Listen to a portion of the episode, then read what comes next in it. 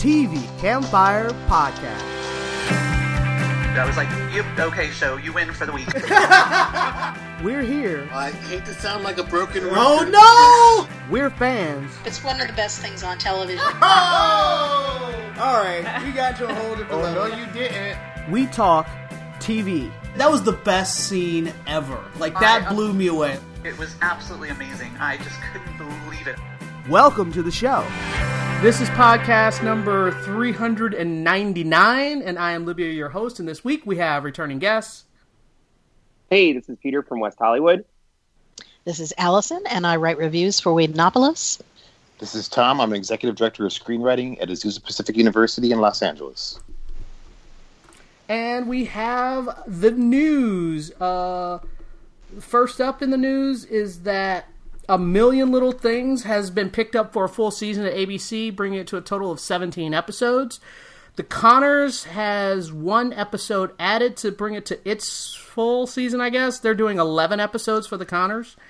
ABC has also ordered more scripts for The Rookie, Kids Are All Right, splitting up together. And also ABC or not ABC, CBS All Access has added Star Trek the animated series called Lower Decks, which will start in January, I guess. I don't know how long it takes to make an animated series, so I don't have an idea of when that's going to It actually takes air. wh- right. It usually Yeah. takes about six months per episode. Oh, good lord, that's a lot. Yeah. Uh, so yeah, we'll see that sometime in the way distant future. All right, Tom, do you have some news? yes, NBC has set the ta two-hour timeless finale for December 20th. Netflix has picked up Atypical for season three, and Hulu has hired Jessica Williams, formerly of The Daily Show, to star in their anthology series based on the movie Four Weddings and a Funeral. They're doing an anthology series based on. F- for, never mind. I was just like, my brain is gonna break. I'm not even gonna dig deep into that. All right, so let's start off with the shows. First up, we're gonna talk about The Walking Dead, and uh, this is probably the second to last episode that I'm gonna be discussing The Walking Dead on this podcast.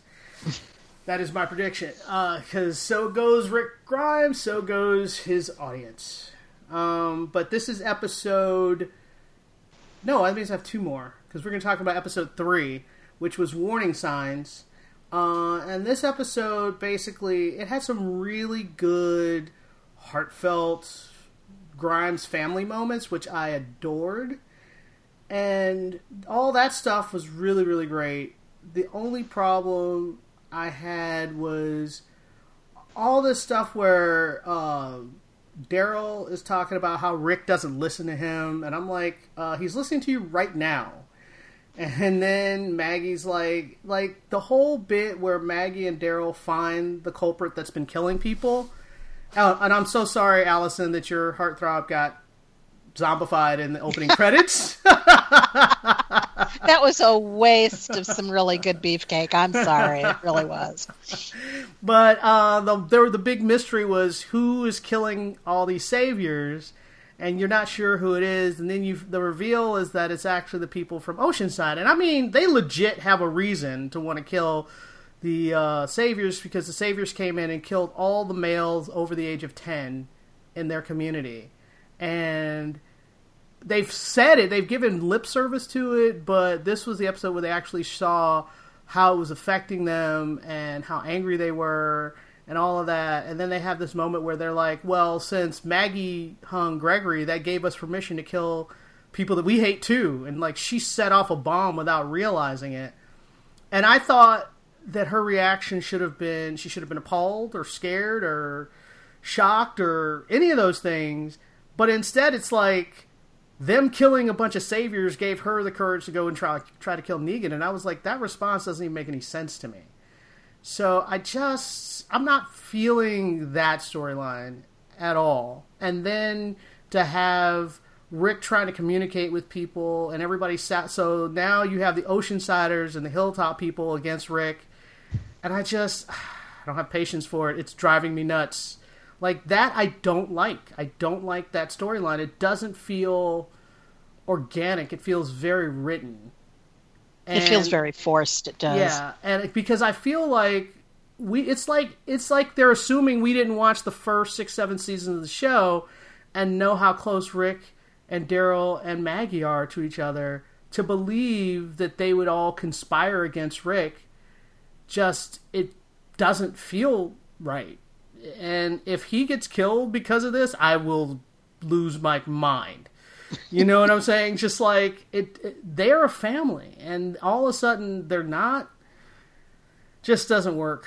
Um I like all the building stuff that they're doing, trying to build a community and showing how everybody's grown, how technology, like all of that stuff works.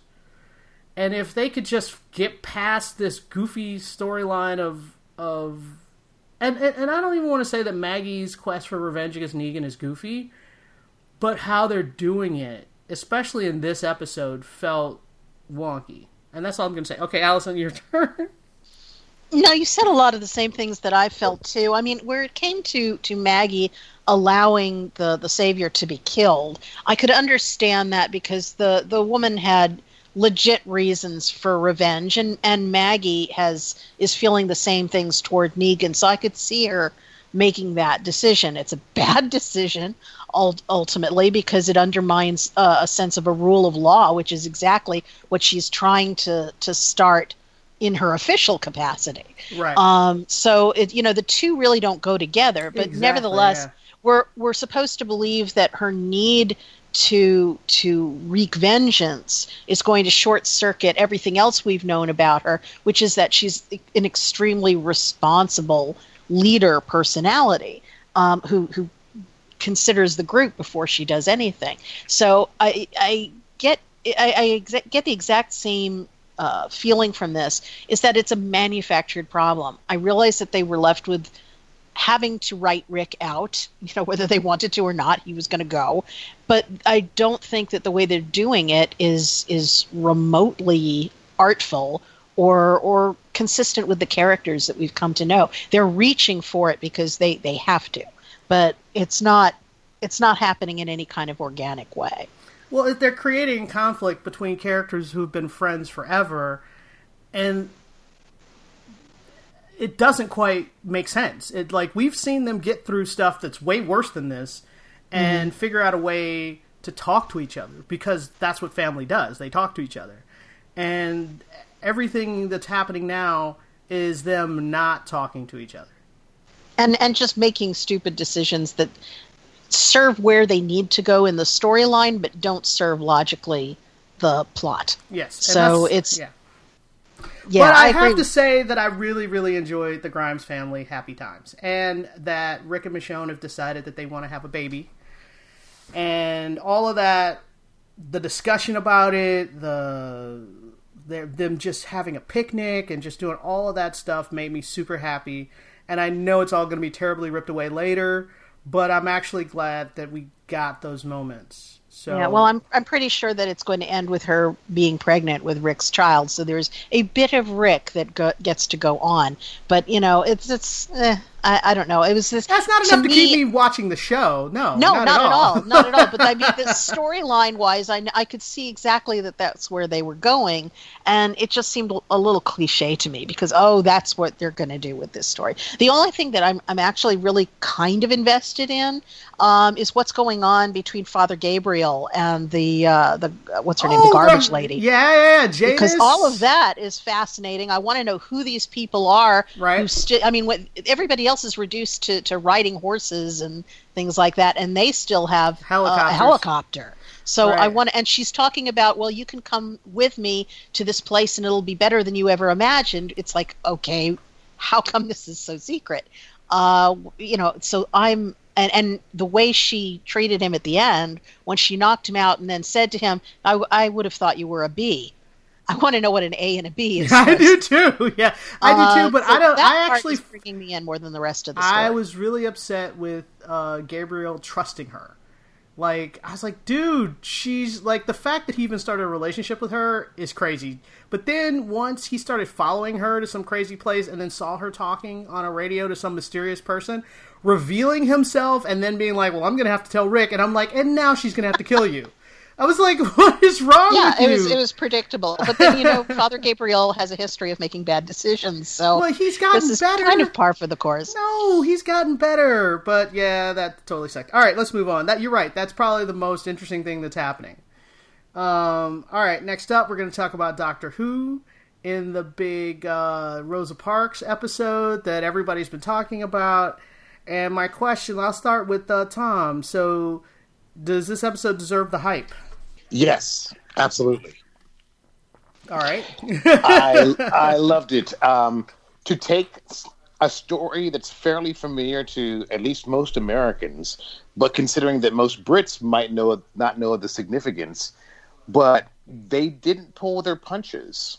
Um, and the last shot, you know, the horrified look on is it Graham? Is he the grandfather? yeah. Yeah. the horrified look on his face because they think that oh we, if we do x y and z you know we'll we'll keep the timeline straight and then realizing they have to be part of why she gets arrested Right, right, right. Ugh. He was he was really just like, I don't want to be here.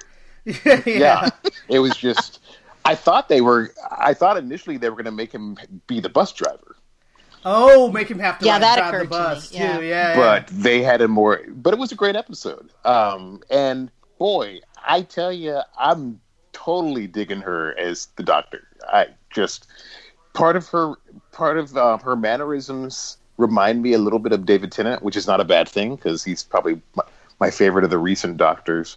But she's terrific. I mean i think she hasn't skipped a beat slipping into you know the doctor's proverbial shoes. I saw somebody ask, uh, legit ask this question like they didn't know, and they were like, "Well, were the the racists weren't that bad in the South, right? I mean, Doctor Who's over exaggerating," and I was like, Oh, my uh, God. Oh, no, good lord. I was like, "Nah, that's that's pretty."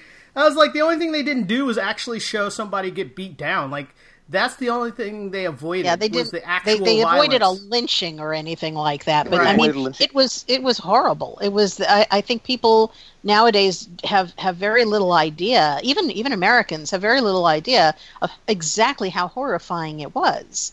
Right. And so I, I liked the fact that they they were as brutal as they were. I mean, they have to. They they can't go all the way and show the you know people actually being murdered, but they for for the show that it is, I thought that they were really honest. I mean, the the racism was was appropriately ugly, um, and uh, you know, I, I thought that they did a great job as far as that was concerned. right. Uh, Peter, did you not see the episode?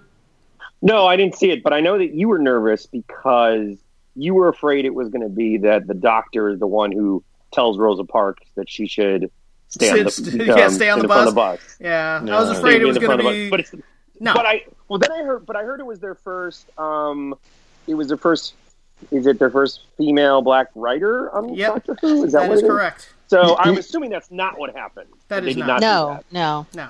What's really sad is evidently that's only the sixth female writer they've had in 50 plus years, which is shameful. Jesus. Right. Uh, but so you guys all liked it. So it sounds Yeah. good. Yes. I liked the I did. I I, liked thought I thought it was I thought it was Yeah. overall a fantastic episode. The only thing that that hit a wrong note for me was the ending where she says, well, you know, she not only made a difference in the world, she made a difference in the universe, and they go and they show this Random asteroid belt. space rock that's named after her. And I'm looking at this and going, that is the most underwhelming note to end this on Yeah. possibly picked. And and I actually even had an argument with somebody online about it on a Doctor Who thread. Well, I thought it was going to but- be like that asteroid was important, and that's why that guy came back in time, where he was like, "It all went wrong here," and I was like, maybe he's from wherever they named. I thought they were going to name a planet or something after her, and like that dude was like from the planet, and then it would explain everything, and it was like, nope, just an asteroid belt, and I was like, eh, just all right. just a rocket in the space. That's Just a it. crummy asteroid. I mean, really, All it's right, like we- that's it. I, I, I would have been more impressed if they'd say, well, you know, it, it changed the universe and showed how like humans treated other species better with more respect or something like that. But no, they show an asteroid. It's it's yeah. yeah, it was very whatever. That all right, was we need not to move on. Uh. Peter, did you had one more comment before we move on? Oh no no no! I'm I'm looking forward to watching it. I just I haven't seen it. All right. Uh, next up, we're going to talk about Arrow very quickly. Um, I watched the second episode, and I still think everything in the prison is way more interesting than everything out. I have to say, though, the flash forward is starting to get interesting. Um, I think I'm, I'm just wondering how. I'm wondering how long they can keep. I mean, it's good that they're, he's not just going to be in prison for a hot minute, but it also could get bogged down. But I'm enjoying that story more because the people outside, I don't care about any of them anymore. It's well, one, there's so many new characters. I skipped several seasons, so there's a bunch of new characters and, and characters that I know are doing totally different things. And I'm like, I don't care about any of you people or what you're doing. Um, and so the prison story is at least interesting to me because it's more of a contained plot. You know, Yeah, but I'm just. I don't know how much mileage they can get out of that, and there comes a point where I'm going to get kind of bored with that if if they stick with it uh, too long. okay. So Um, your thoughts? Any other thoughts before we move on? Arrow? No. All right. It wasn't a lot Not to talk about. All right. Next up, we're going to talk about the rookie because we've only talked about the first episode with the rookie like several times, and now we've had the second episode uh, air. And uh, Peter, it, did it hold up to the first? Are you just as happy? Yeah, yeah, yeah. I'm I'm very much uh, enjoying uh, the rookie. I mean, of course, I figured I like Nathan Fillion, but to be honest, I didn't really watch much of Castle. You know, so I was like, oh, this is fun to see an older Nathan Fillion because you know, for me, it's more like um, Firefly days and everything. So, but uh, yeah, I enjoyed it. I I enjoyed this and 911 in the use of Los Angeles and um, yeah, it's not like a super. I don't know if I have like super big observations about the show or anything. I, I did think it was funny that this is. I don't know if this is like supposed to be his second day or something, but he keeps causing all this mayhem. Oh, And, of right, with course, the every time- cars. right, every time he gets in a car accident or hits anything, He, it means to be more fair, he paperwork for him. stuff. like he destroyed like three poli- police cars in one episode. right, yeah. Well, So- one of them wasn't really his fault. Well, one of them, he told the guy to stop, and the guy was crazy and Yeah. ran into the car. yeah, but at that point, fair, that he had already destroyed two other cars, so I think he would have been more careful about where he parked the car. That's all I'm saying. Well, I, I guess so. Yeah. Yeah, um, but, mean- but no, no, no. I enjoy. Yeah, I enjoy it. The only thing I would say, and you've told me this off podcast, is I'm not really invested in the will they, won't they. Well, actually, well, it's not even a will they, the- won't they? They're Yeah, already will- will they, right? Or, Right, it's the will their relationship keep going, and. I don't really I, I, funny, I don't I think it like- should. Well, I actually don't think it should because the other cop has a point that She doesn't. if yeah, if Um, anybody finds out that she's in a relate, the two rookies are in a relationship, it's going to ruin the woman's chances, her reputation, and it won't bother Nathan Fillion's reputation at all. Uh, and yeah, so no, she- I, I yeah. agree, and so yeah, I, I don't know why. I just and, and it's weird because I like those. I think it's a classic TV thing where I I like those two characters. I don't know if I necessarily care about them as a relationship. Oh no, I don't makes- at all. And I'm the shipper. I'm the one that ships everybody. And I think part of it is because they start the, the show with them already together, so there was no investment. So they're already together, and you see them together, and you're like, eh, eh, okay, whatever. And everybody keeps telling them that they need to break up, and they're like, well, eh. So yeah, I have. I'm of the yes. Let's break them up so we can see as we learn the characters who should actually be together. I feel like that's more interesting to see like which characters actually gravitate towards each other. Because I actually think what's going to end up happening is the the woman that's with Nathan Fillion, that rookie. sh- I think she's going to be with a terrible cop who's so mean to her. I feel like that has more room to grow, and that could be way more interesting than her with Nathan Well, Fillion. although we're already seeing, and I don't know if this is a, a matter of the pilot from going from the pilot to going from when they got a full, you know, when they got their the show picked up. But like he's already pretty revised in the second episode that he's more. They they're really emphasizing that he's really trying to train her and stuff more than he's a racist jerk. Like Right. it feels well, like they, they actually made it clear that he wasn't a racist jerk by the end of the first episode. Uh, in the first episode, he was pretty racist. Well, he the- he was Like, I doing mean, that. To, eh, he was doing that to rattle her. It was more to rattle I her mean, than I- anything. I didn't actually believe he was a racist. I just believed he was screwing with her head, which is what he was trying Um, to do. Yeah, I guess you're right. Uh, but but but I thought also saddling her with the guy who basically is like he's the guy who's just he's waiting for his he's just waiting for the For clock to run out. retirement, right? to retire, which is which actually I thought they gave him a good moment because it's easy to make him kind of an idiot, and they gave him the moment where he's like, "Well, look, you know, I like he's at a point in his life where he wants to be with his family, and Right. he's just not that kind of cop anymore." And, uh, so I actually thought at the end, because remember they're like, "Oh, we need to go save the." Uh, there's the terrible guy who's keeping the women hostage in the basement. I was like, "Oh, they're gonna kill him." It's like the the one moment where he does because remember she's like, "Well, I'm going to go whether or not you come with me," and he does. I totally thought they're going to kill him. Uh, which But I like, but I like that he quickly volunteered to stay to stay with the prisoners. He's like, I got it. Did. yeah, I'll stay with them. But no, no, it's very much an enjoyable show. I Yeah. mean, of the two new LA shows, I prefer 911 because I, I just really enjoy all oh, the nine setups. one one has had but- way more episodes too. oh, that's Ricky's true, only 'cause, on like, episode You know what? It, right, because I just started. I just caught up this summer, so that's Right. why. But but you know, no, but I'm yeah, thumbs up, rookie. Yeah, I like it. It's All right. fun. Next up, we're going to talk about the Flash, uh, and this is our what third episode with uh, Third episode was with Nora. is Nora. Nora in it? Oh yeah, Yes. she is hundred percent in the show. She's in the credits, man. Well, because I heard this episode was more about um Cisco, and I was like, man, I don't know if I care about that. um, It is. Um, it does have a you, Cisco. You, you like- sum up. like- you sum up the problem with this episode. The Cisco stuff was terrible. It, It was did just, have some ugh. boring Cisco bits, but Nora, it was a big Nora learning episode. She had she had a lot of stuff to learn about, you know, coming up with a plan. Her dad was really good with take a moment, think about the problem, come up with a solution, make sure you think it works before you know you act. Because she did something crazy at the beginning of the episode that almost got a bunch of people killed and he was very much like okay take a moment. And she does that at the end of the episode and she figures out a solution because which i love that she basically sped up in like the speed force time so that she'd have more time to think through the problem and then it only appeared like a second or two had gone by but for her it had been a lot longer and she really thought through what she was going to do and then she went and did it i thought that was fantastic so she learned her lesson so yes. I like Nora. yeah, I am so- not a Flash. The way a lot of people are not Supergirl fans on this show, I am not a Flash fan, but I do think Nora is terrific. She's a terrific addition. So I she she makes me go okay, fine. Like I, I will keep going because I am just well just yeah, watch her um, parts but- fast forward the rest it's fine so Tom. You like Nora too? Yes.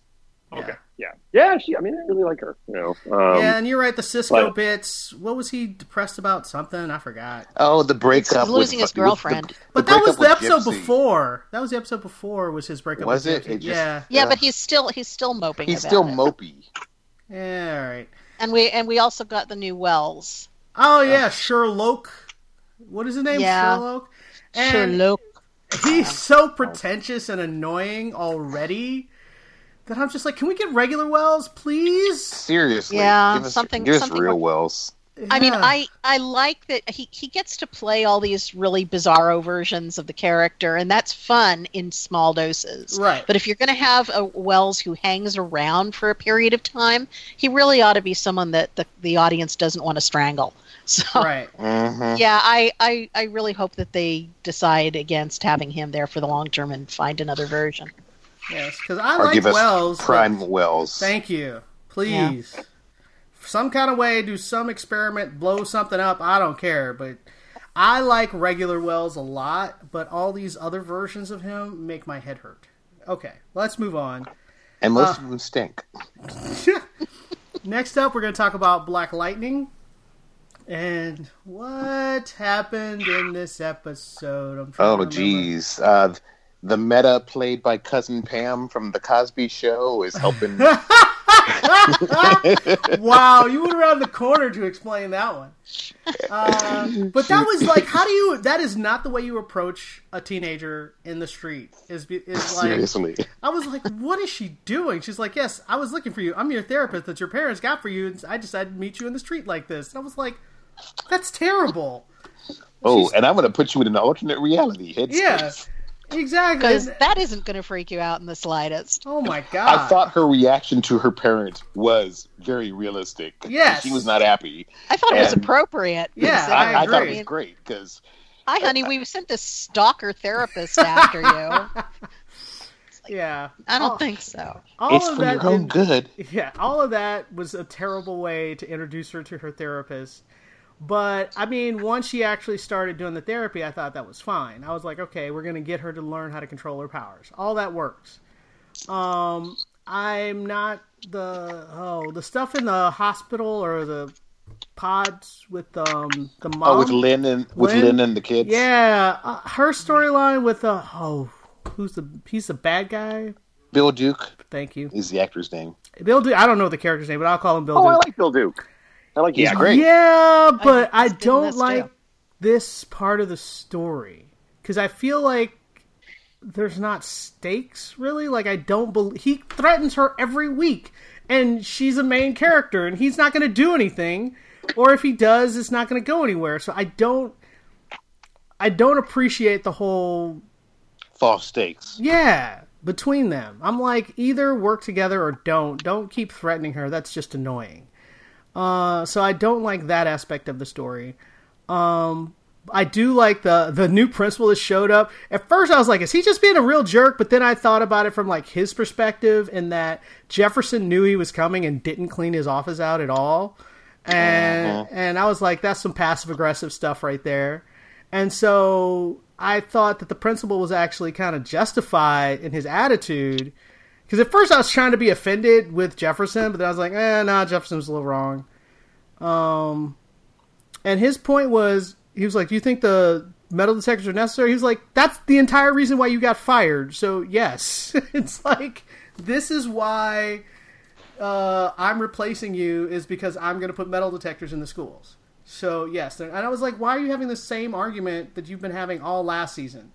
So all of that just kind of was annoying, but the actual storyline where uh, oh the daughter, the older daughter, uh, Oh, with Thunder. yeah, with her trying to do her Robin Hood routine and then Gambi being in on it, I at least thought that was kind of interesting. Now that Gambi knows about it, I think it's kind of interesting. Her doing it on her own was kind of annoying, and I also who wants to take bets that that preacher is totally pocketing the money. I hope not. I, I he feels shady to me. You It's know, the actor. Yeah, I 'cause he- I would not I would not put it past because I mean they you know they kind of recycle various tropes and I would I would see it going there. well, it's just that, hope- that he I just he just is coming is up with. better than that. I know, but he just keeps coming up with numbers. Like she's like, "Well, how much is it going to take to do this?" And he's like thinking it's like three hundred thousand should do it. And like most preachers would have a problem with her showing up with big cash, you know, big bags of cash of money, and be like, "Where did you get it from? Do you need to confess a sin?" And like she, he's not asking any questions. And I just, and it's uh, clearly coming from from like drug money. Yeah. So it's like, yeah, but mm-hmm. and and uh, his only response is, "Well, but wait, there's more." He's like, but yeah, I I, need need more more it." money. Like that's Yeah. all he's saying to her is how much more money he needs. And I was like, I'm getting bad vibes off this dude. Like the first time she brought the money, it seemed right. But like by the third time, I was like, uh, are you checking to see if this stuff is actually getting done? You know, so and I think that's going to be the thing is when that building that he's supposed to be buying with that money doesn't get bought. I think that's going to be when she realizes this dude is is tricking her, which would be crazy for him to do considering he knows what she can do. hmm So he better come up with some more lies. But I feel like that's his plan. He's going to keep lying to her. Um, What do you think of the scene between Tobias and Painkiller with the with the match and the I'm not sure why he like. I didn't understand the point. I, I felt like I was painkiller. Like, what are you doing? Like, I, I mean, he's trying to get him to be obedient, I guess, but he was already obedient. So I'm not entirely sure what the point was, other than getting him to burn his hands. What did What did you think it was? I think Tobias I think Tobias is a is a sadist. Well, And- yes. Well, yeah, but I mean, I I have quasi inside information, but I best not. All I all I will say is I would not be surprised if there is a situation if if we get a little Romeo and Juliet West Side Story action with Painkiller and Lightning.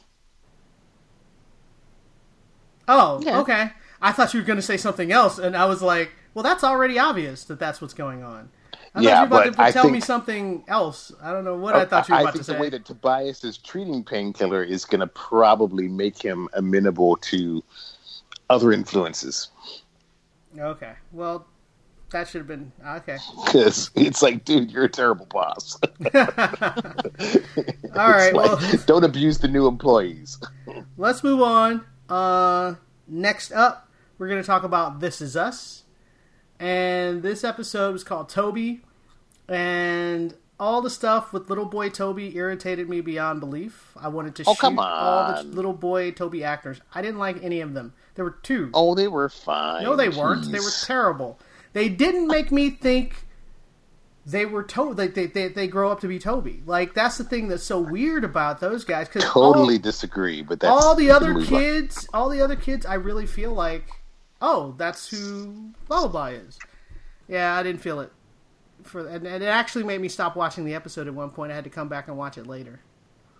Uh, but the rest of the story, the, the adult Toby and going through his, you know, his depression and not taking his meds and how that was affect, all that was good. I liked all of that. Um, I'm just glad that the, that the babies survived because Yeah.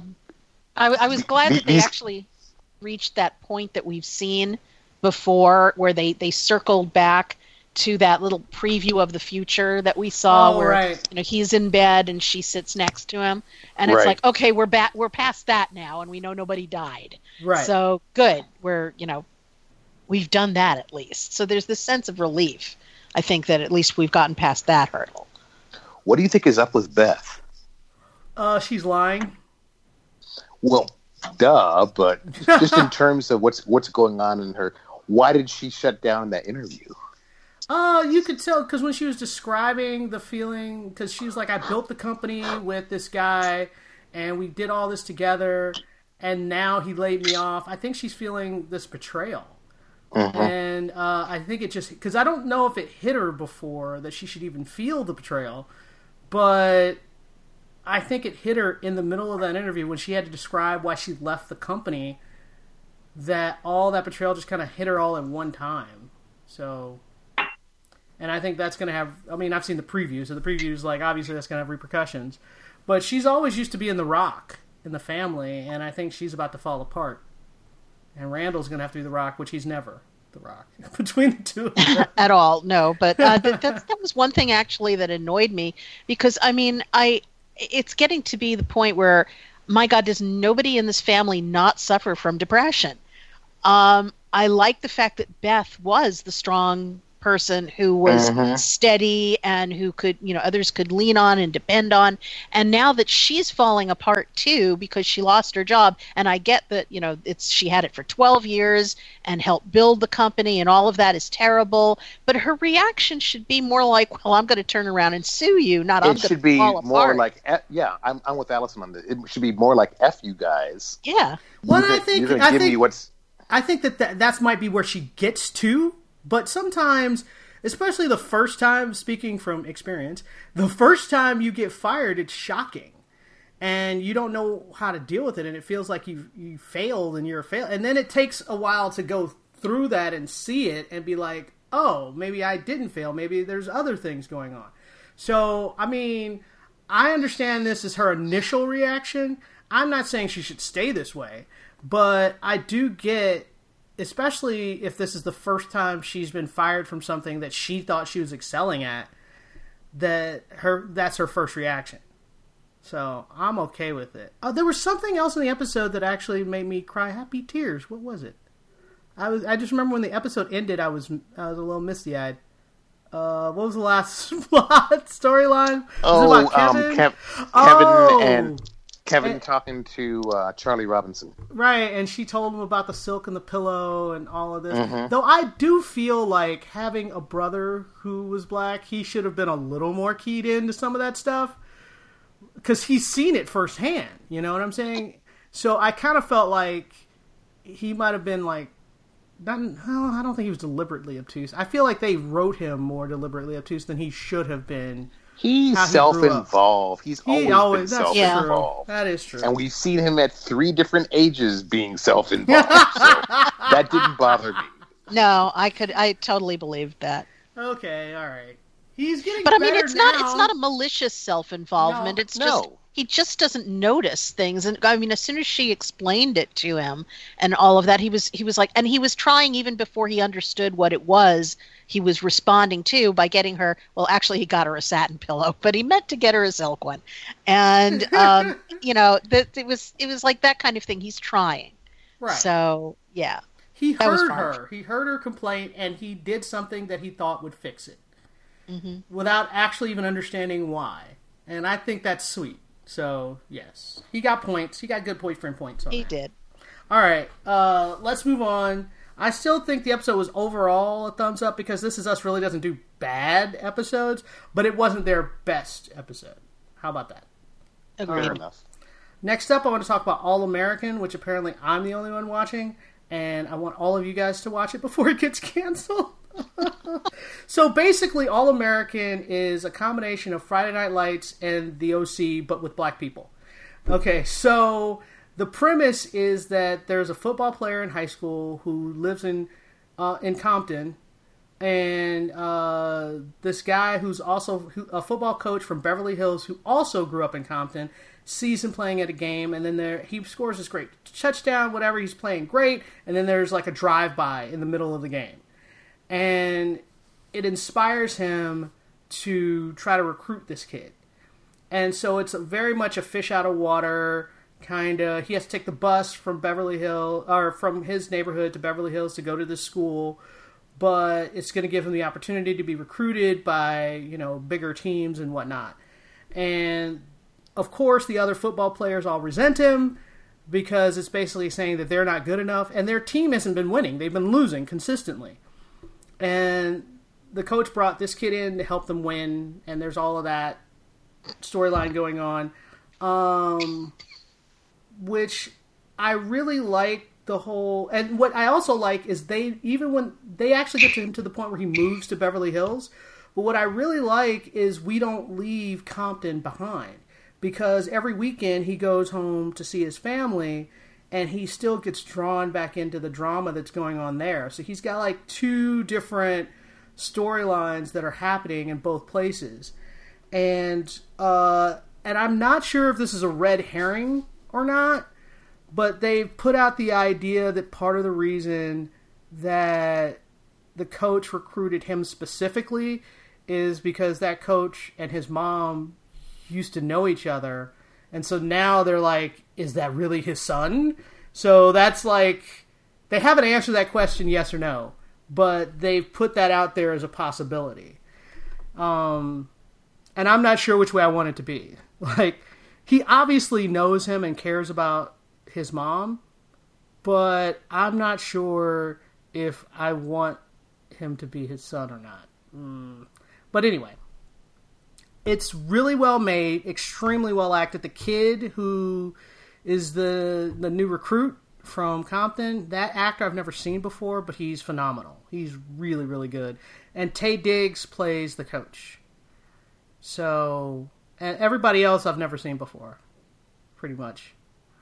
Uh, but then they've got, you know, and they try not to make it obvious like racism is why half the players like him, but they have a little bit of that in there as well, or else it wouldn't be, I guess, realistic. Uh, but they deal with a lot of different issues. Uh, one of my favorite, actually, is in the episode that just aired, and I'll tell you this real quickly, which is uh, Taye Diggs' son, who's the quarterback on the team.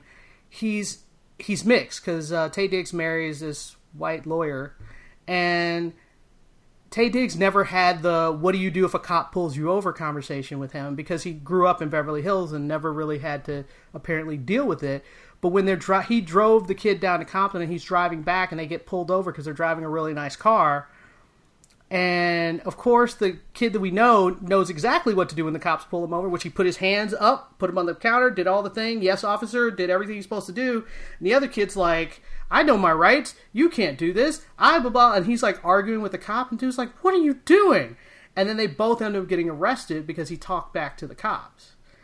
Uh, and he's like, My mom's a lawyer and she's to sue all you guys. And they just like about beat the crap out of him um, because he doesn't know how to deal with the police. And they have this really cool conversation where he's like, Why did you never teach your son what he's supposed to do? He's like, My mom had this conversation with me when I was eight years old. And he was like, Well, I thought we moved to Beverly Hills and had all this money that I had more time. And it was just really kind of poignant. I thought that was great. Anyway, that's all. I think it's a really well done show, and you should give it a shot. All right. Next up, uh, we're going to talk about how to get away with murder. And Allison, you talk because I just rambled for 10 minutes. Um. Well. Uh. God. I'm trying to remember exactly what happened in this particular This episode because this we've we've, we've missed a a- bunch of them. Yeah, we, we, but this one was the court.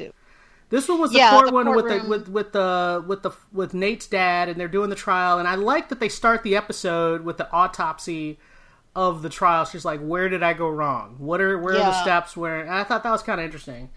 I like that they they kind of lead you to think that the trial is already completely over at this Right. point. and so you think, oh well, you know, it's she's lost and all that happened. Um, I I don't know. I the the show used to be a lot better with their courtroom stuff in that they used to try to avoid the the cliches of the the person confessing on the stand or the you know the the jury falling for the you know absolutely beautiful uh descriptions by the person on the on trial. You know it's it's and now they're they're leaning toward those tropes. And while i i thought the performance of of the actor who plays um the the dad was great and he was very affecting when he was on the stand um it's still it was like you know at that point i'm like oh yeah of course she's going to win. And and of course she did. And it's it's it's it's just starting to feel really kind of cliched to me and i liked that they tried to avoid those in past seasons and it seems kind of sloppy to me that they're doing that now Okay.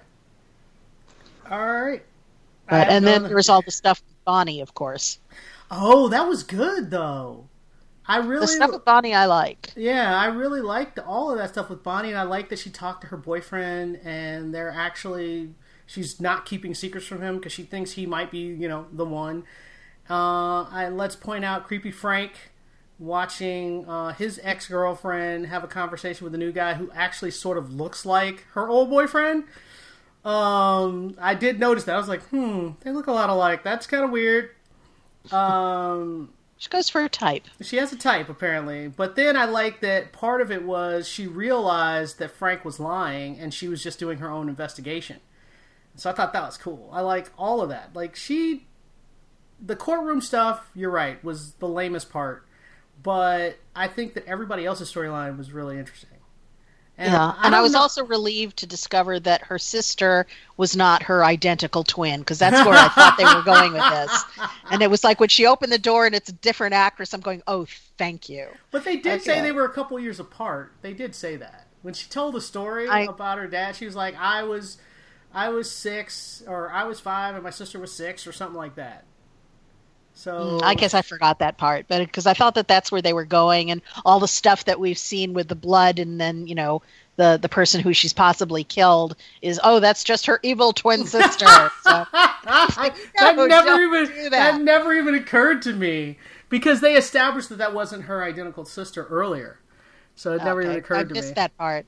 So I was just I was just relieved to discover that that wasn't the case. But it funny. does make me wonder what's going on. I'm I'm pretty sure that it's not going to turn out to be Oliver because they do this kind of misdirection all the time. and it better not So be you- Oliver because I love Oliver. I love him, and I that's the thing is that's I, I'm sure that's that's where they're going is that you know they're trying to make you think that that's who is who has died, and Or uh, it's Nate especially because she had Nate's phone.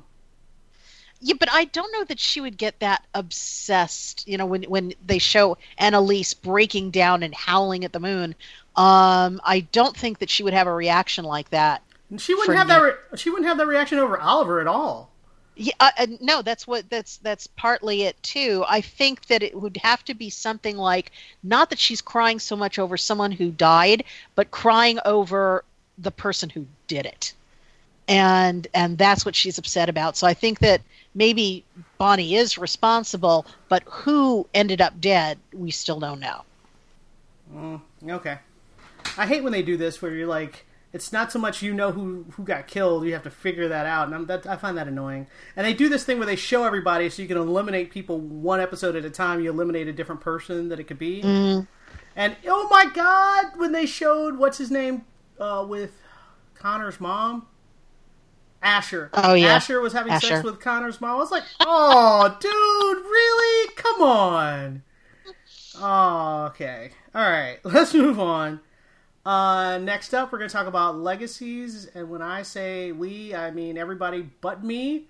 And we're only going to do this about the premiere because I'm super curious to hear what you guys think. And I'm going to start off with Peter because he hasn't talked in a while. So, what did you think of legacies? Be honest, brutal. I'm okay. I can take it. Also, because I didn't work on this episode. so, Um, well, it's, it was interesting to me because um, I I would say that this might sound a little strange as a comparison, but I like to compare things.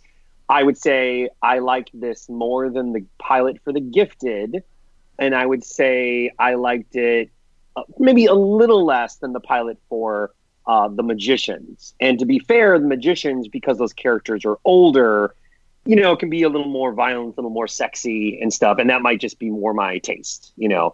Um, but I gotta say, like, as a person who hasn't, I haven't seen the last couple seasons of Vampire Diaries. I only saw the pilot for the originals, so I honestly didn't know too much about what to think about this, you know, except that I had heard that it's another kind of Hogwarts. It's just, you know, Hogwarts X Men School for the Gifted, except that now it's, you know, vampires, werewolves, things. Um, but I was, yeah, I, I actually, I thought it was pretty enjoyable. I think it was a pretty solid pilot. Um, I was a little mixed at first. Wait, we always forget. Do we talk about spoilers or no? yeah, yeah, yeah. Go ahead. I was a little mixed at first that so you know because this is is it Julie Plec is that the person Yes, who makes the vampire yes, yes. you know because this is kind of a YAS you know CW show of course there's the the normal kid and he's the person who seems to be falling in love with our lead character Hope and then they have a kiss and everything and by the end you realize oh my god he might actually be the bad guy you know and, and he might have stolen this precious dagger I did roll my eyes a little at that. I was just like, ah, really? I was like, I was like, really? It's, but I have to say, um, like one of my favorite episodes of Vampire Diaries, which is, I think, the finale of season one, which is when you realize that you think you're with Elena, And you're really the would- entire time it was with Catherine. Right. Right. So I kind of felt in this way that's sort of what she did here, where you see it's a certain kind of person, and by then you realize it's the other. And the thing that I really liked, this is so weird because, and Tom can maybe chime in because this is technically not the best screenwriting thing, but you know, screenwriting you don't usually depend too much on VO on narration. However, I have to say you don't, you don't, you don't. I mean, there are exceptions, you know, Sunset Boulevard or whatever, and Fight Club, but whatever. But in general, it starts with her saying something like, um, "The school I go to, a lot of people think of as villains, you know, vampires and werewolves." Well, the Mikaelsons. villains- She was talking about her her family, where the Mikaelsons. Oh, her family. villains. She's like, and that's really just the point of view. And I kind of liked how that opening, by the end, she kind of twists it around to like, you know, I, something about like I'm going to catch, the, I'm going to catch him, and I'm going to be the villain in his story. And I was Right. like, oh, that's kind of nice. Like, I, I do like that. Um, so yeah, I thought it was pretty good. I mean, like, I don't really have any major complaints. Like, I well, thought. a quick mean, yeah, quick question. I- What did you think of of, of Hope? I liked her. I thought, you know, I had heard that she was a little just okay when the show in the wait was she on Vampire Diaries She, original she was on the originals. Originals. originals? But I thought she was a solid lead. I didn't. Yeah, I didn't think she was terrible or anything. Um, yeah, I thought it was good. Again, I can't. I don't want to overhype this and be like, oh my god, this is the best show ever. But I mean, I was, I was, I was like, Well, it was pretty I- I- fun. I, let's was like, from- yeah, I, I'd watch the next one. You know, like Okay, Yeah, I want to hear I- from I- Tom. He sounds like he's got Okay. negative negativities. Let's hear you, Tom. Dude, I, I didn't watch it. Oh, oh, come on. I've been over the, I've been over this universe for a couple of for years. I'm gonna have to talk I to think you. the last season I watched of Vampire Diaries was like four or five. I'm I like, know, but this is a brand new show, and also I'm working on it. Come on, I need eyeballs. Don't get me canceled, man. Uh, All right, Al- Allison. well, did, did Allison see it? yeah, so Allison, Yes, what do you think? did. Go ahead. Um, I I actually liked it more than I was expecting to. I never saw Vampire Diaries. I was uh, you know, I watched What? the originals. Um, Okay. so I'm familiar with her character and all of that. Um, I I was expecting it to be more juvenile than it turned out to be, so I was very pleased that it, it was a little more um, adult considering that you know the the ages of the characters. Um, Hope is a little bit of a disappointment to me. I mean, she she kind of was in the originals, but then in that she wasn't the lead character, so I was okay. I think the actress, at least so far, I mean, maybe she improves as the series goes on, but right now I think she's she's kind of limited as an actress, and she's less interesting than than a lot of the supporting characters that they've brought in, like the two. sisters. Oh, I definitely. Uh, yeah, I like I the are- two are sisters. Absolutely. really interesting, particularly the blonde one. I think Me too, the, the yes. actress who plays her is really good, I and agree. and her character is, is kind of fascinating. So Yep. I'd like to see more of that. You will Uh, see more of the twins. Twins are definitely in Good. it. Yeah, Yeah, yeah, I, I I, do I agree like with them. And uh, where the the the bad guy is concerned, or uh, you know, Landon, I Mm-hmm. guess character's name was. That is very Um, I'm not. I'm not sure that he's an intentional bad guy. I think that he he went and took something because he thinks it's valuable and he's on the run. Um, but and and uh, Well, let's he- face it. I mean, he was taken prisoner, so I can't really fault him for wanting to get away. But I I don't think that like he deliberately set the bus on fire at the end. I think that that was an, a function actually of the the blade noticing that it was being tracked and before he because he, he kind of looked surprised when he pulled it out it didn't look like he was wielding it it looked like something was happening that he didn't understand so oh, you might be right. I, I don't I don't know that he's I, I think maybe he knows more than he's let on, but I don't think that he really understands what is going on. I don't think he's an intentional bad guy. That's my take. and I can't say anything. All right.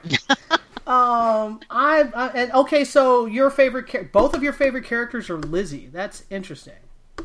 Huh. I was really thinking that people weren't gonna like Lizzie because she just had like these big.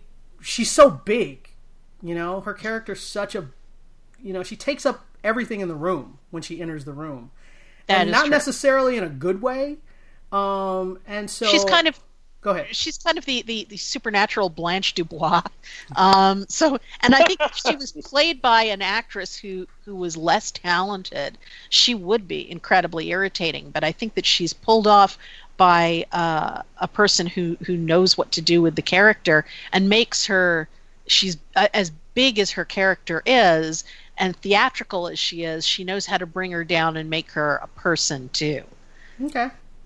I will not comment one way or the other, but I'm gl- I'm glad to to hear that. Um, and then I'll tell you guys off off podcast who my favorite, least favorite, and all that is. I'm interested to see what you guys say, but I don't want to say it here. All right. Uh, yes, everyone watch Legacies, including Tom, because if you don't, I'll lose my job. That's important. Well, at least set your DVR, Tom. Set your DVR, Yeah, hit play, and leave the you room. You only get credit if you actually watch it. I know. You didn't hear that last part. I said hit play and then leave the room. Go do something else. But but set your DVR, man. Our ratings were okay. Our our overnights were we got 1.2 million, and the overnights for our for our premiere, which is not terrible for the CW, but it's not great either. I mean, we're doing better than All American, but more eyeballs will be amazing. If I can't count on my friends to watch my show, who can I count on? All right. Next up, we're going to talk about Titans. And uh, this was episode four, I want to say. Episode three. Three. Okay, that I was wrong. the one that the thing that I know inside scoop, which you guys don't, is that this episode was actually a combination of two episodes. It was episode three and episode four got put together. Yeah, they put together two complete episodes and mishmashed them and made one episode. So one episode, like half an episode, got thrown out out the window, and I could tell. And I think part of it was I knew it when I was watching it, and I could see it, which is the ba- the the flashback storyline of Robin, what's Dick his Grayson. Name? Dick Grayson, as a kid, like that storyline didn't fit with the Starfire Raven on the run storyline. Like I, I felt like usually when you do flashbacks, it's because we're spending time with that character, and those flashbacks are relevant to what that character's doing in the present. But it was really odd. We were doing these flashbacks, but we were in the present. We were with Raven and with uh, Starfire. Well, actually, I thought it. mm, It, I thought it it kind of worked worked well. though. I it didn't worked think well it enough did. that, that well, because you're basically seeing what it was like for Dick to have someone like for Dick to be a wild kid, and then to have someone like Bruce Wayne, and she doesn't really have anybody, and you know she's basically up against the wall with this possessed mirror thing that's inside of her. So I thought it, yeah, I mean it, yeah, it was. I did not know that it was a mishmash show. I thought it worked. Yeah, it Um, bothered yeah. me. well, I didn't like Um, the flashbacks. I didn't like the flashbacks with Dick Grayson as a kid at all. Hey, Rookie, my actually my problem was more um, with it's not just Starfire, but it's sort. Of, I can use the example with Starfire, but it might have been more in the episode, which is that it's a it's one of those things where the character is running into people because she's like, oh, I need to find this girl Rachel, and you know why do you need to find her? And of course, she doesn't know. Because the script trying- says so. I'm so tired of them. I'm just like, oh my god, like I'm like, I hate when like these people can't just have a conversation. So Starfire can't say everything exactly. I'm just like, oh come on, like that's the stuff that drove me crazy more than the Yeah. flashback of Dick Grayson. Um, How come nobody, when they get to her her little storage area, they're all looking at the pictures, and nobody goes, "Hey, what's this really big thing in the center of the room?"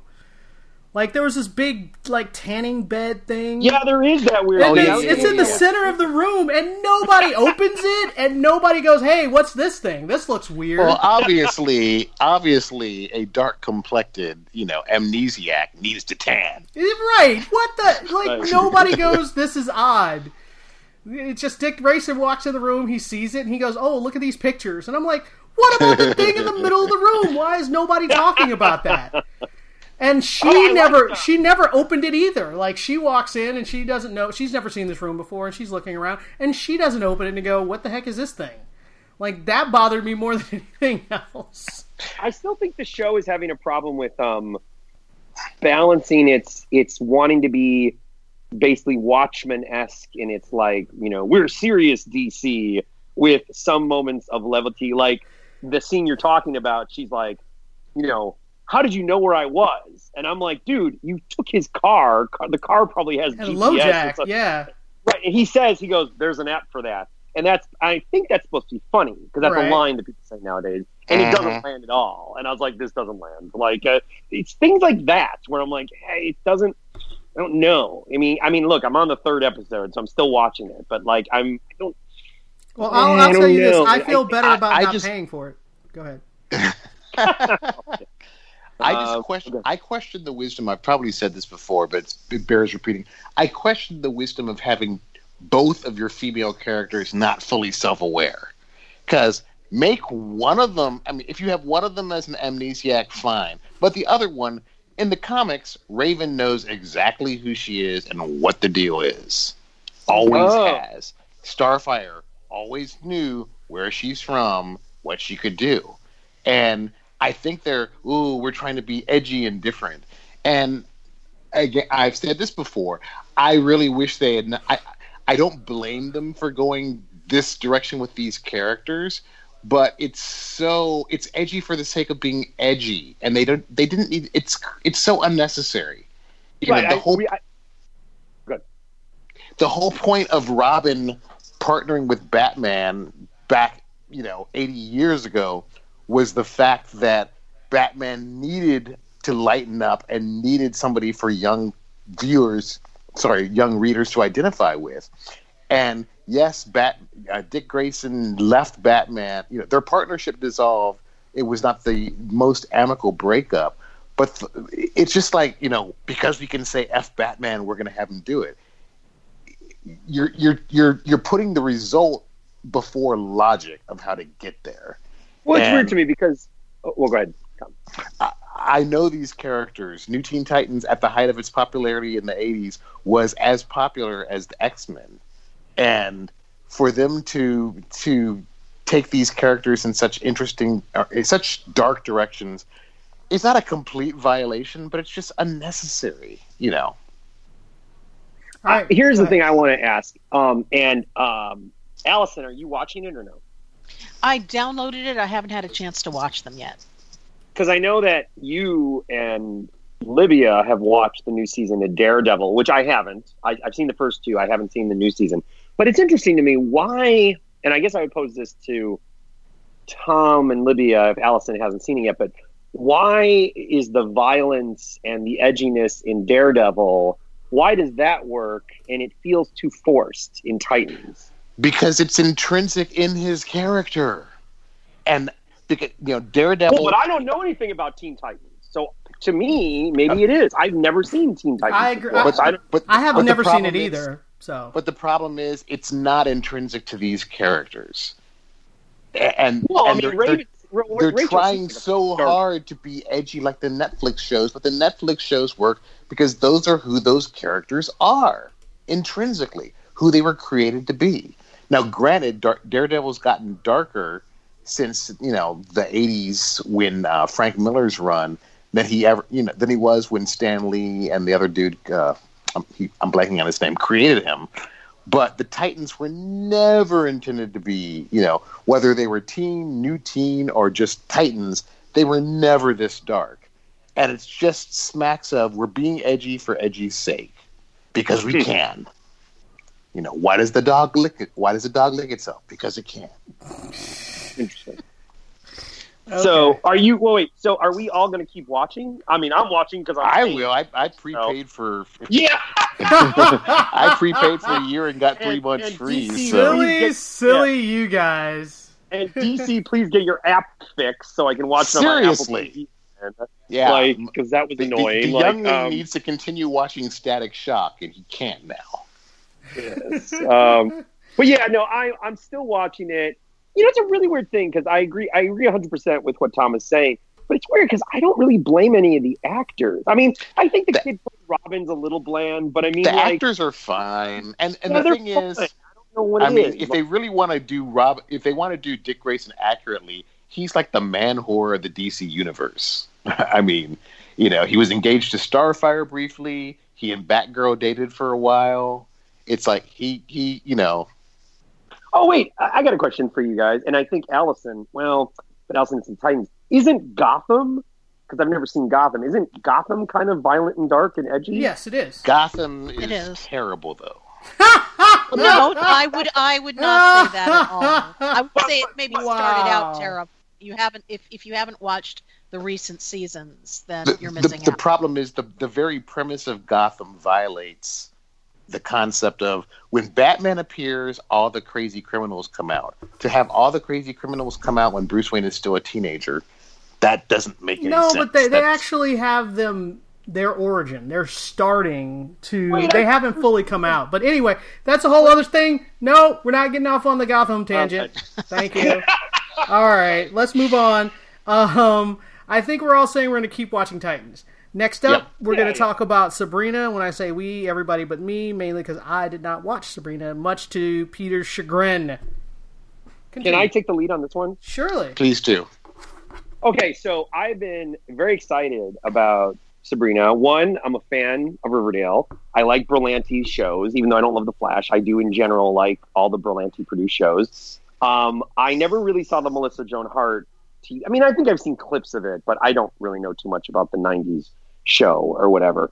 I had heard good word of mouth on, on this show, but the one thing I heard from both reviews, from reviews I'd read, was they're always like, "Well, it starts off a little overstuffed, but once you get over that hump, it gets really, really good."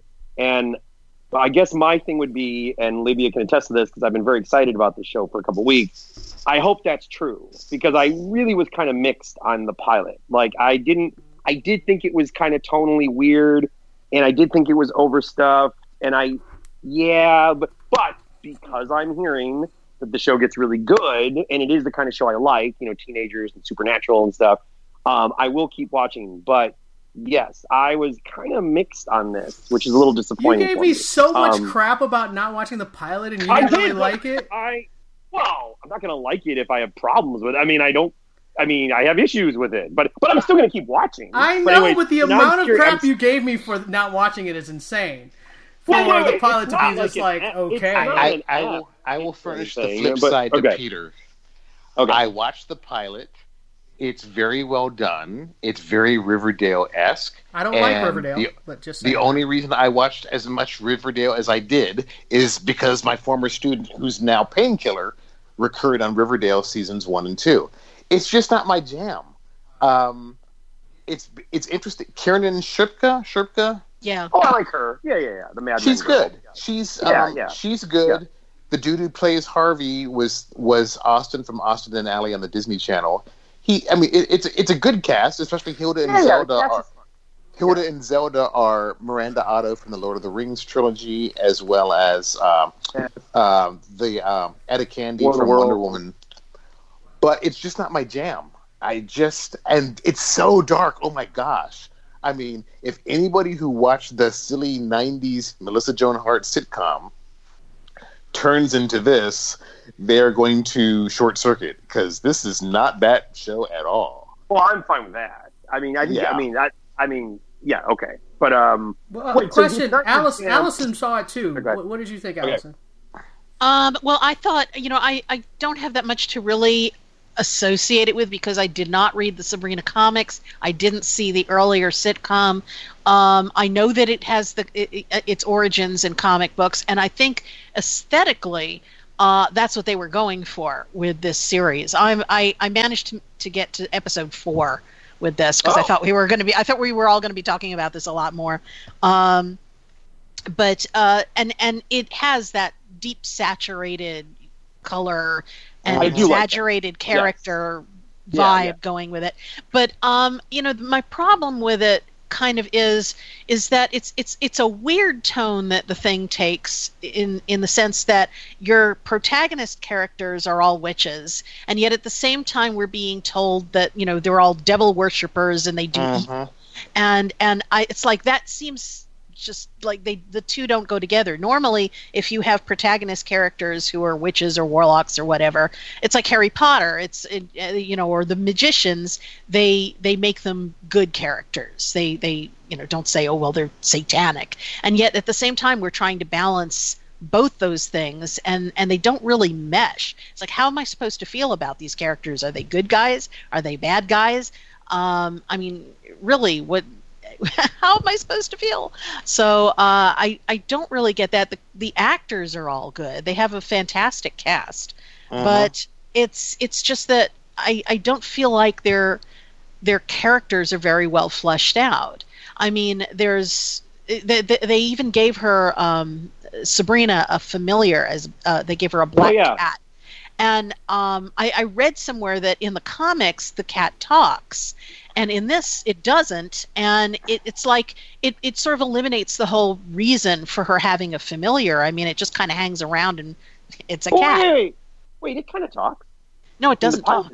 It talked. Well, no, it it it when it was in demon it becomes a form, when it was in goblin or yes. demon form, Right. it, it like said, "I got the message from you and I'm here." But the Yes, second it yes. turned into a cat, it stopped talking, and it hasn't Oh. started since. I thought it would go back And- and forth. No, I, that's what I thought, but it, it doesn't, and and the character has really no character. It's just kind of hanging around and being a cat, and it's like, what's the point of even having that character there if it's not going to really affect the storyline or communicate in any And way? And at the very Um, least, that cat should have a martini glass, like like your Facebook picture.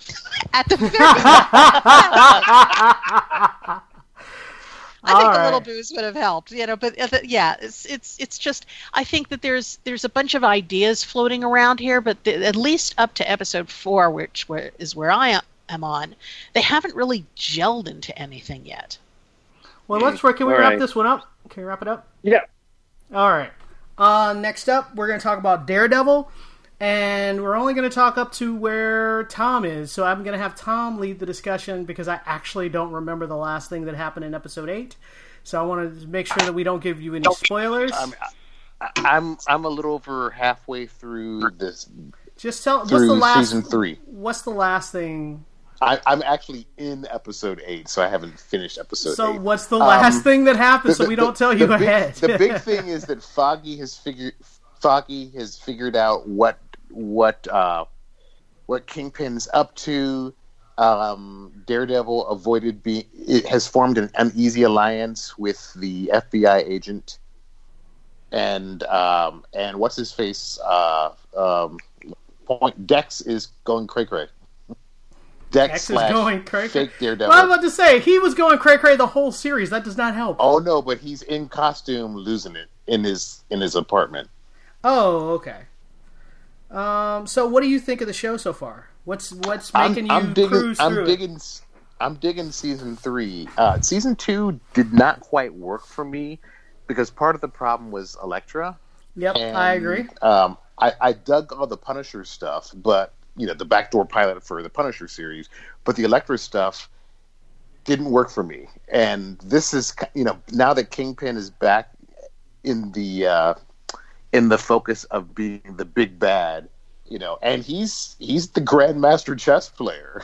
I mean, his his little the head king the head kingpin that Daredevil keeps hearing in his mind is right. It's like you can't outthink me, you can't outbeat him. You're kind of screwed, dude. Yeah, I So- mean, and yeah, that's the thing is he's he's always like five steps ahead of them. Every time they think that they have an advantage, they're like, "We're gonna do this thing where we bring in this guy who stabbed him, and he's a witness, and we could bring him in. It'll be great." And no, it's like he anticipated that you were gonna do all those things, and he has. I mean, when they, I love that. Oh wait, that's a different. Never mind. Sorry. I was just about to say What something. episode are we on? Uh, yeah, I was like, oh wait, that happens later. Spoiler But- alert. Yeah, yeah, yeah. So, um, I love the fact that Kingpin is not just a big, strong guy that can beat you to a pulp, which he can absolutely, absolutely do, but that he's been He can murder you with a car door. he's been planning this for a couple of years, and so he's way ahead of everyone. Um, and I just I love that. I love that about the story, and I I really liked um, Daredevil with the nun, and she's you know he's all about how he doesn't believe in God and he hates everything, blah. And and I like that she's just like okay, Mister Self Pity guy, and she's just uh, she's coming at him with everything she's got, and it's kind of getting him off his butt. And I, I like all of that stuff and getting him to try to work work through his stuff. And he's already what's Daredevil doing at this point in the story? He's uh, he's allying himself with the FBI agent. The uh, Nadine. Oh, he, he gave Nadine. him yeah. Did he give him the phone or something or that they're talking? now, about? how you you said, Tom? You said you were only partway through the episode. I mean, I'm only how, part. I'm only part way through episode eight. Yeah, so I'm trying. I Right. don't, I'm not sure So- what that means. because yeah, because the thing is, episode eight has a bunch of surprising things happen in it, and so I don't know where. Since you aren't all the way through it, I don't know what to discuss because I don't know what you've seen. Um, but, but there are, I mean, there are a bunch of things that happen in it that really let you know exactly how much of a mastermind Kingpin, Kingpin is. is. Right. And I think the thing, the thing is, I think he's one of like the the best crafted villains that Oh, yeah. I've seen in any series, really. Certainly Daredevil, but uh, you know, it, across the Marvel verse, I think he's one of the best because he is so complex. He's he's brilliant. I mean, he's he's unhinged and How- and ha- violent. Has he but- tried to get his painting back yet? Tom, do you know what I'm talking about? He's asked for his painting back, but Oh, we okay. haven't seen it return. Okay, that yet. conversation was awesome. That- Amazing. That, was Amazing. a really awesome conversation. I don't know what episode. I'll that ignore happens the in. I'll ignore the fact that the painting could not have existed when they said it was made. Yeah. But um, but besides that, it was it was Rabbit in a brilliant. snowstorm. Yeah, Uh, yeah, and and the the because they give it a provenance that's way too early for that style of painting, but um, aside from that, the story behind it was was fantastic, Yeah. and it also let you see this this side of his character that is more than you really see for most villains. that, Exactly. you know, there is a part, there's this weird seed of decency in him that that you just is totally unexpected, and and goes back to I think this first season where he actually did see himself as the hero. And which he doesn't anymore, really. He's accepted his position, but I, I there is that that little bit of conscience, that little that little bit Tinge. in there, and and it it comes out in surprising ways, and it's what makes him a, a three dimensional character. Well, Yeah. plus D'Onofrio is totally committed to the performance, so Oh, he he's nails amazing. it. Yeah, I mean, just you know, his physical presence, his his charm, his malevolence, his ability to shift from one to the other in a blink of an eye, Mhm. or the raise of an eyebrow. it's like, dude. I mean, what a great role for him. It I really- really hope, and I don't know if this will ever happen, because in the comics, Kingpin is also a Spider-Man villain, and I would love if once they sort out, you know, Infinity War aftermath, yada yada, blah blah, if we could get Kingpin in a Spider-Man movie. that would be awesome. I would totally see that. I would absolutely see that movie. I've I've got the new uh, s- the new Spider-Man game for the PS4, and he's one of the first bosses you fight. Yeah, and it takes awesome. you a while to take him out. Oh, 'cause yeah. he just keep, he Yeah, just he- keeps coming back you at you himself, and he sends his thugs after you, and you just have to wear him down. Well, yeah, Libby and I had a discussion about that about Kingpin because of the Spider-Man game. That, like, I mean, technically, he's he doesn't really have a superpower, but he's really strong He's really strong and he's really smart. and he's really smart. Right? Well, yeah, and he's really smart. Um, yeah, I got to catch up on Daredevil. I do hear You good- do. I thought Yeah. season two was okay. So yeah, but three is way better. Three is is- way- It's so much better. Three It's so is much reminiscent. Three is reminiscent of one. Yes. All right, let's wrap this up. So we're saying Daredevil, definitely watch it. Oh yeah, Give it a go. All right. I plan to be done by this time next week. Excellent. Yay! All right. If you guys have any questions or comments, send them to tvcampfire at gmail.com. Follow us on Twitter and on Facebook. Listen to us on getthepointradio.com, Krypton Radio, Weednopolis, and iTunes. And we'll talk to you guys next time. Bye-bye. Goodbye. Bye.